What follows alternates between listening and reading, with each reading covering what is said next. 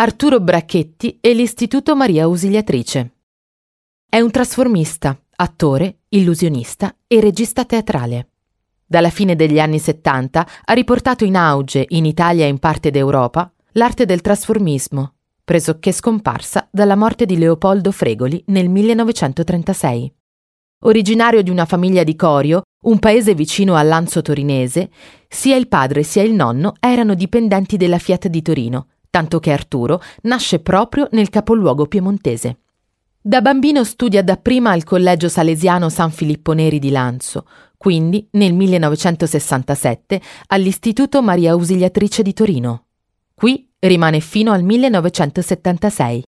In questo periodo, all'età di 19 anni, usando costumi presi in prestito dal teatro del seminario, si esibisce nel suo primo spettacolo di cambio rapido di ruoli.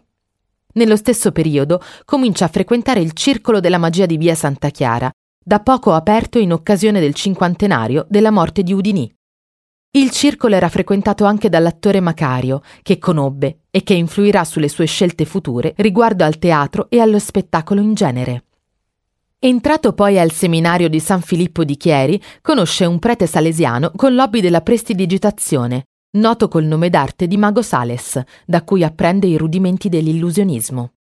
Capisce così di non avere la vocazione da prete, ma quella per lo spettacolo, e a 20 anni emigra da Torino con una valigia, sei costumi e uno spettacolo di un solo numero.